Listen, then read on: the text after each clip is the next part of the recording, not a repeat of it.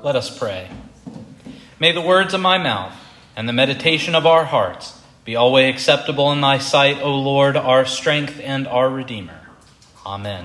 Please be seated.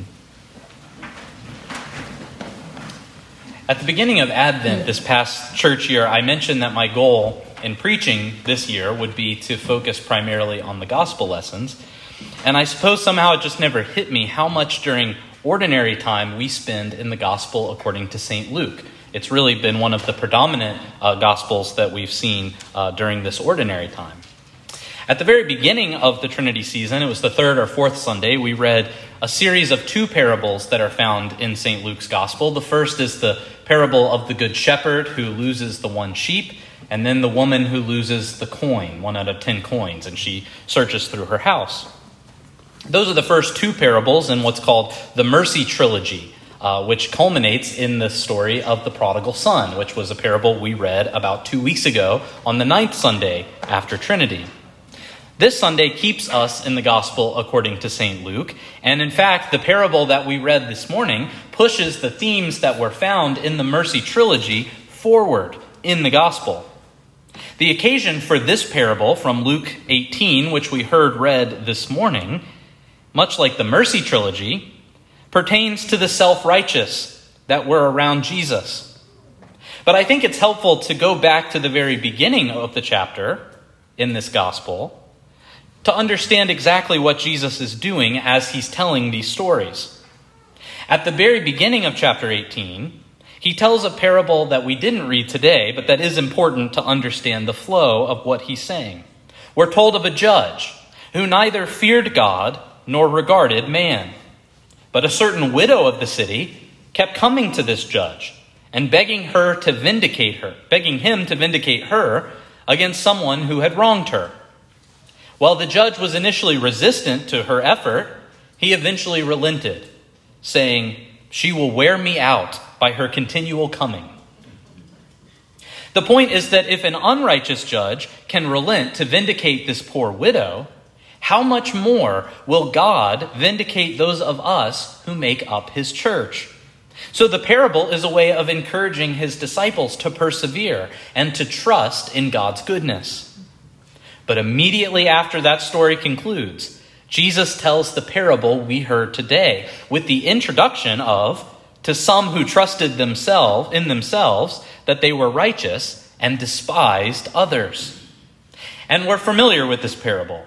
Two men went to the temple to pray. The first man, a religious man, was a Pharisee, and he prays by exalting himself. I thank thee that I am not like other men, extortioners, unjust, adulterers, or even like this tax collector. I fast twice a week. I give tithes of all that I get. The pride of the Pharisee stands in stark juxtaposition against the humility of the tax collector who beat his breast and refused to lift his eyes to heaven, crying, God be merciful to me, a sinner. Sometimes, from a human perspective, it's hard to tell whether people are acting out of righteous motives or if they're self interested. It's hard to see through all the layers of complications to the heart of the matter. However, in this story, Jesus lifts the veil for us and lets us see things as they truly are. The tax collector went down to his house justified rather than the other. For everyone who exalts himself will be humbled, but he who humbles himself will be exalted. There's a tension between these two parables that occur in St. Luke chapter 18. On the one hand, we're given a picture of a God who cares for us and in whom we can be confident. In the other story, though, we're shown the danger of pride, of self exaltation, and the necessity of humility. The principle is that when we give in to self exaltation, we will be humbled by God, whether it's in this life or in the next life. But if we humble ourselves, then we will be exalted by God, which is the same pattern that's given to us in our Lord and Savior, who, though he was in the form of God, did not count equality with God something to be grasped, but emptied himself, taking the form of a servant, being born in the likeness of men.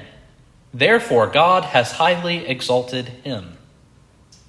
The parable of the Pharisee and the publican, then, is a warning against self righteousness, which we can define, I think, broadly as relying on oneself without acknowledging the grace that God has infused into our lives.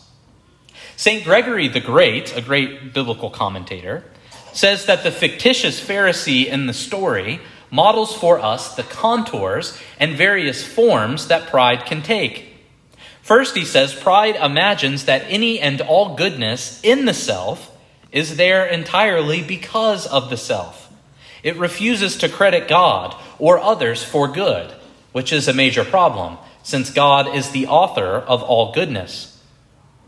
The second manifestation of pride is when one believes that goodness is received out of merit an overly karmic way of seeing the world that reduces God to some sort of cosmic bookkeeper.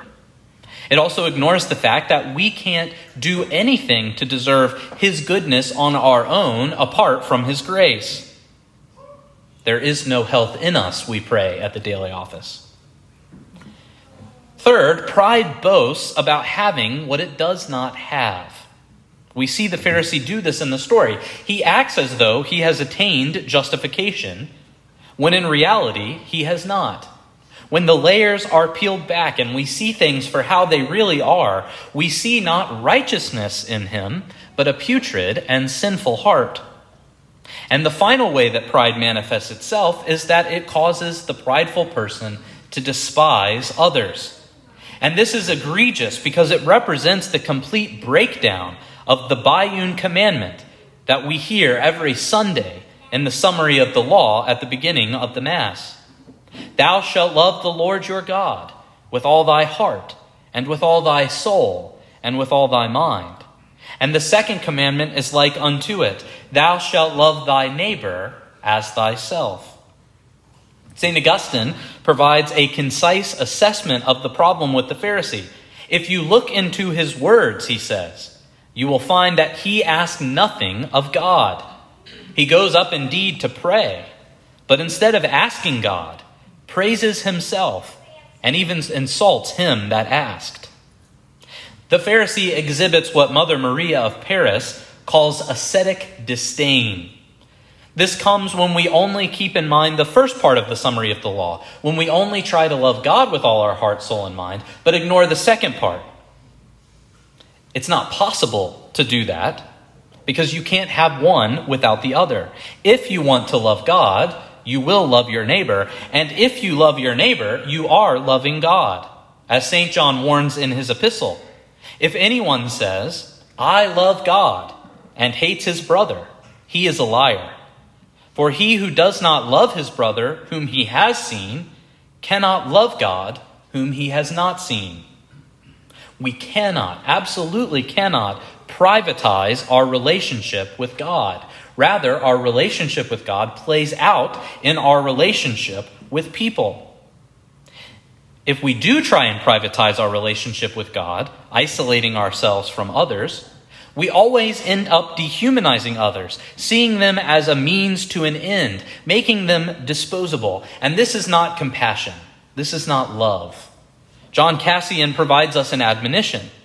When someone has no compassion for another's transgression, but pronounces a severe judgment on them, it is an obvious sign of a soul not yet purified of evil passions.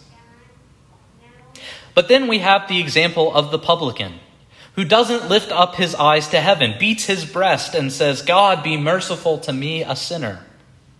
This man turns his attention only inward. He doesn't engage in a game of comparison with the Pharisee, but instead humbles himself. And in so doing, he's exalted by our Lord. St. Augustine tells us that pride is the root of all sins. No matter what we do that's wrong, we can trace it back somewhere to pride. And the reason for that is that pride has this insidious way of catapulting the cre- creature over the Creator, at least in their own mind. And when we do that, when we put ourselves in His place, we ignore God's law. We insist on our own will, our autonomy over what God has commanded. And of course, the great irony is that the more we buy into the myth of autonomy, the more enslaved we become to sin. When we elevate ourselves, what we do is we create an idol of God. We place him in a box. He becomes something we control, something we weaponize. He supports my political party, my country, my tribe, my desire to make money, or however else we might commit this kind of idolatry. And this causes us to miss something very important, which is that God works in ways that not only we can't control, but also in ways that we don't often expect. Glory to God, whose power working in us can do infinitely more than we can ask or imagine, St. Paul says in his epistle to the Ephesians. And St. Paul knew about this firsthand as he went from being a major persecutor of the church to one of its greatest champions. He discusses this in our epistle reading today. As to one untimely born, he appeared also to me. For I am the least of the apostles, unfit to be called an apostle, because I persecuted the church of God. But by the grace of God, I am what I am, and his grace toward me was not in vain. On the contrary, I worked harder than any of them, though it was not I but the grace of God, which is with me. A stark contrast between his prayer here and the prayer of the Pharisee. And imagine what would have happened in the church if the early Christians had reacted to St. Paul's conversion the same way that the Pharisee reacted to the prayer of the publican in the temple. It would have been atrocious, it would have been horrible. Pride is so detrimental because it makes us miss what God is doing. We become blinded by our own self obsession, and God becomes just a talisman for us to get what we want. And so we should take to heart that biune commandment that we repeat every Sunday before the Mass begins.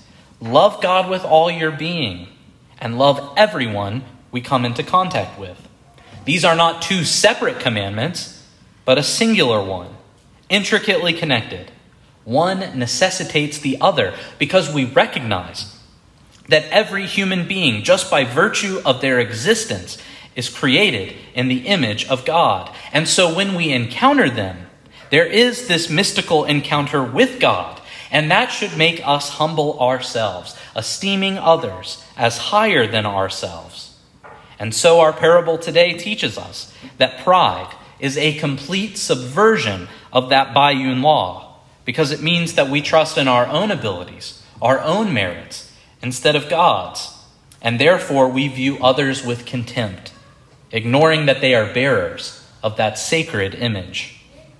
Everyone who exalts himself will be humbled, but he who humbles himself will be exalted. In the name of the Father, and of the Son, and of the Holy Ghost. Amen.